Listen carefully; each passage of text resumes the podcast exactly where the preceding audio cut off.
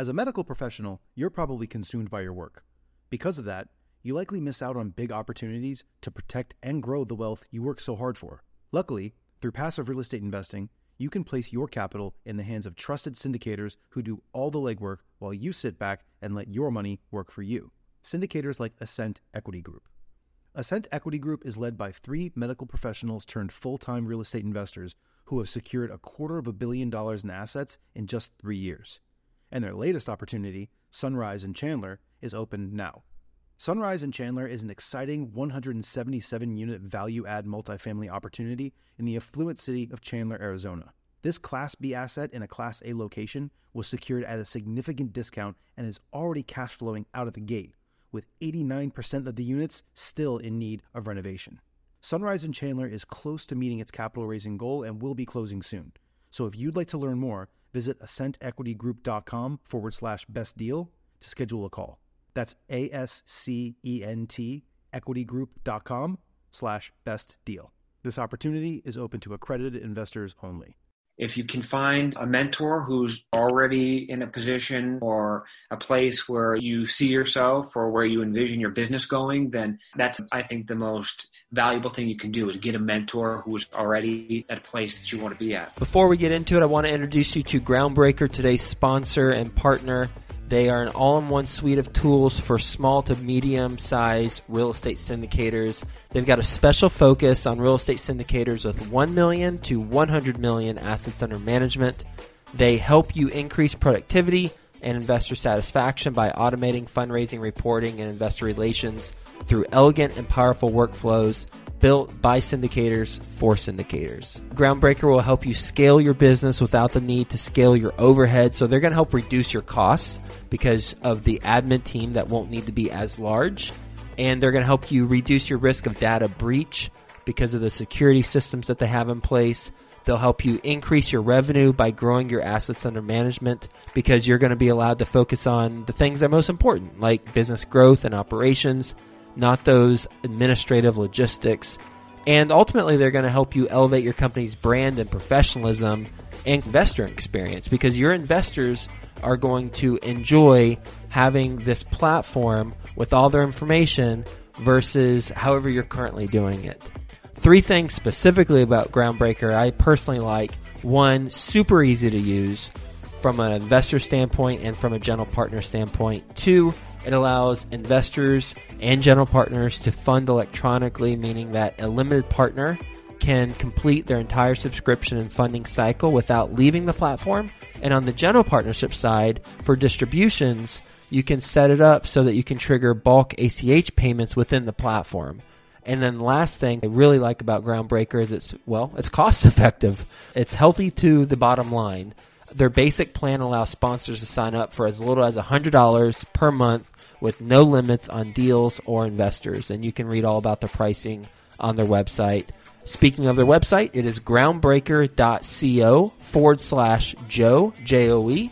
And when you go there, groundbreaker.co forward slash J O E, you're going to get access to a pitch deck that the Groundbreaker team created so that you have a template should you want to use that and customize it for your own deal. So go to groundbreaker.co forward slash Joe. Quick disclaimer the views and opinions expressed in this podcast are provided for informational purposes only and should not be construed as an offer to buy or sell any securities or to make or consider any investment or course of action. For more information, go to bestevershow.com. Best ever listeners, today's guest is being interviewed by Theo Hicks. You know Theo, he's with us every Friday on Follow Along Friday. You're going to get a lot of value from this conversation. So, with that being said, let's get going. Hello, best ever listeners. Welcome to the Best Real Estate Investing Advice Ever show. I'm Theo Hicks, today's host, and today I'll be speaking with two guests. Today we have Robbie Faithe and Tosh Hoshino. How are you guys doing today? We are doing, doing great. great. Thanks for having us. Yeah, thanks for having us. Great to be here. Absolutely. Thanks for joining us. Looking forward to our conversation. A little bit more about their backgrounds. So, Robbie has 11 years of experience in real estate, and Tosh has two years of experience in real estate. Robbie's current holdings consist of 66 doors that are mixed between single family, multifamily, and a mobile home park. And Tosh has 59 units under management, including one single family home. Both are from Albuquerque, New Mexico. Say hi to Robbie at Robbie Faithe. That's Faith with an E, so F A I T H E dot com. So, do you guys mind telling us, maybe start with Robbie, a little bit more about your background and what you're focused on today? Yes, absolutely. And thank you again for having us on. It's an honor to be here. So, I got started in real estate actually when I was in college. I got my real estate license I was finishing my undergrad degree at University of New Mexico. This was about 2009 at the time the market was not doing so well, and I had accumulated a couple homes. And I decided the best thing to do at this current point in time was to sell the homes. And I decided just to, rather than hire a real estate broker to sell my homes, I just reallocated that money into my own education and, and got a real estate license. So that's kind of how I got started as a broker. And I've been selling real estate ever since. I started with a brokerage that focused on distress sales. So I really cut my teeth on the REOs and distress sales, short sales as well, and just kind of built my business from there. Right now, as you mentioned, I've got about 66 doors that I currently own. It's a mix of uh, single family, multifamily, and the mobile home park. And the focus now is starting to get more involved in some of the larger multifamily properties, with the most recent acquisition being that mobile home park. Thank you for that. And Tosh, what about you? So for me, I think probably like most of the people just bought a residential property to live in and met my wife and moved in with her. And since day one had a tenant who's lived with me. And I guess 14 years later it's uh, still have a tenant and the house is paid for. And that's how I got it started. And recent acquisition with the uh, mobile home park with Robbie. And for me been a commercial real estate broker for two years now. And before I joined this industry, was in car business, and uh, my qualifying broker recruited me after I decided that I just did not want to be in car business any longer. And it's been just eye opening every day, just learning about the industry. And my focus is mobile home park acquisitions and disposition. So sold three mobile home parks, currently and trying to find a good deal, which is pretty tough to come by nowadays, but analyzing deals and trying to get more under our belt. So, how are you two involved together? Is it just that mobile home park deal? I'll answer that, Robbie, if it's cool. Yeah, go ahead, Tosh. So, the car business that was telling you about, I met Robbie through that relationship. He's bought two cars from me, and he was in real estate at that time. And after I decided to leave the industry and join the commercial real estate world, I read just doing research about what are good investments and mobile home parks kept coming up and we have always kept in touch. But I mentioned about the mobile home park and I think at that time around the same time or right before he was really getting into it. So when this opportunity came up we've known each other and of course not business wise but i think uh, just understanding his character and we just decided to partner up and let's jump in it. And that's how this happened. So you were interested in becoming a broker and decided to pursue the mobile home park deals. And you found this deal and presented it to robbie and you guys both agreed to go in on it together? It's actually the other way around. Oh. So robbie why don't you yeah. fill in on that part so I've been researching mobile home parks and it's a very interesting asset class. And I did to start out by building a database, decided just to kind of go down this road and see what I can do to find an opportunity. So I built out a database of uh, local mobile home parks. I was able to skip trace the owners and I just started cold calling. And I found this park actually was the second phone call that I made and it took months and months of nurturing the relationship before we even got to the point where the seller was comfortable enough providing me with information. But that's pretty much how it happened. I just cold called someone on my database that I built out and just asked simply if she was interested in selling. The answer was yes. And we immediately scheduled a coffee meeting and built rapport and eventually got it under contract.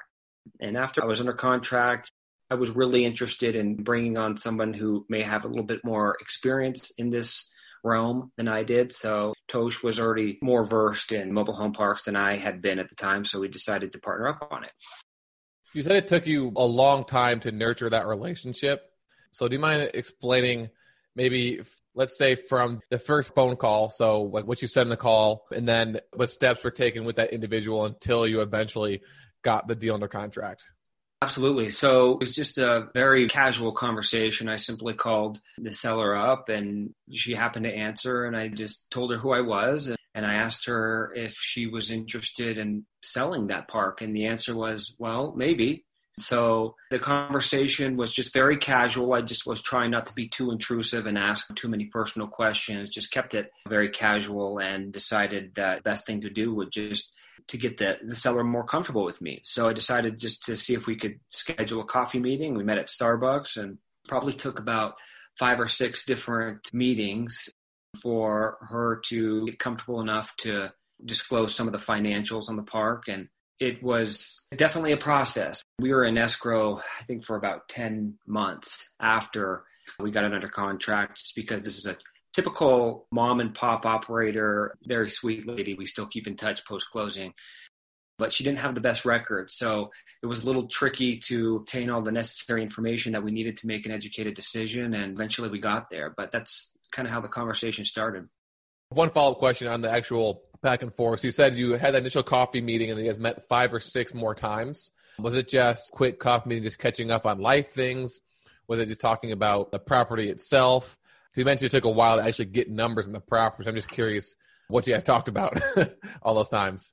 Yeah, she was pretty good about just giving me some general information. I had a bunch of questions about the property. So it was a lot of discussing how the property was being operated, who was managing it, her involvement, what her goal was in the case that she would wanted to sell it, just so I can get an understanding for what the motivation was. Then a lot of the report building was just kind of talking about where she came from, her family, a little bit about myself and my family. So by the time we were in the second, third, fourth meeting, we established a, a pretty good friendship. And that really helped enable us to get the terms that we were looking for. We were able to get some wonderful seller financing terms. And that was partially because during those conversations, I was able to find out what her motivation was. And she was at the point where she was looking to divest and she didn't want to be involved anymore in the operational aspect of the park. And she was just interested in receiving monthly income. So it worked out perfect. That was a great segue for owner financing. She was educated on it enough to feel comfortable pursuing that. So that's how we were able to get those terms. Thanks for sharing that. I think going to be very helpful because a lot of people talk about you need to cold call people and build rapport, but not many people get into the specifics. So you went into a lot of specifics there. So thanks for sharing that. So you also mentioned that you were in escrow for 10 months after getting the property under contract because it sounded like you had difficult getting all the information you needed to fully underwrite the deal. So either one of you can answer this. Do you mind telling us overall what types of things people need in order to fully underwrite a mobile home park? And then maybe you can also talk to us, if this is true, about how to make assumptions when all the data isn't there because it sounds like a lot of these are owned by mom and pops who aren't using the fancy property management software that they track every single line item. So, two questions are what do I need underwrite? And then how do I get all the information if it's not readily available from the owners? As far as the what do you need to underwrite it? So, rent roll is definitely important and just checking that along with the rent roll with the bank statement, make sure that the income is coming in and just the operating expenses. What is the seller paying and what are the tenants paying and what are the maintenance and repairs and any capex items that has been done in last few years. Let's say if some of those items are missing, then it's not a rule of thumb, but if it's tenant owned homes, then you would typically use 30 to 40%, 40% being that if the water and sewer is not charged back. And if it is, then you use typically 30%. So that's some of the things that we use, but both of us actually underwrote it and just kind of compare notes and make sure that we were on the same stance as far as the financial. Yeah. He's talking about expense ratios when he's saying 30 to 40%. Yeah, that's, that's sorry bigger.